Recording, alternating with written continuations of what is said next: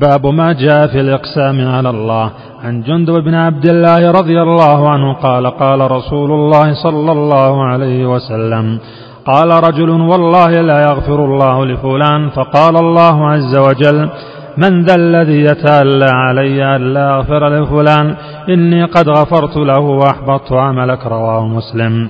وفي حديث أبي هريرة رضي الله عنه أن القائل رجل عابد قال أبو هريرة رضي الله عنه تكلم بكلمة أو بقت دنياه وآخرته فيه مسائل. الأولى التحذير من التألي على الله. الثانية كون النار أقرب إلى أحدنا من شراك ناله الثالثة أن الجنة مثل ذلك. الرابعة فيه شاهد لقوله إن الرجل لا يتكلم بالكلمة إلى آخره.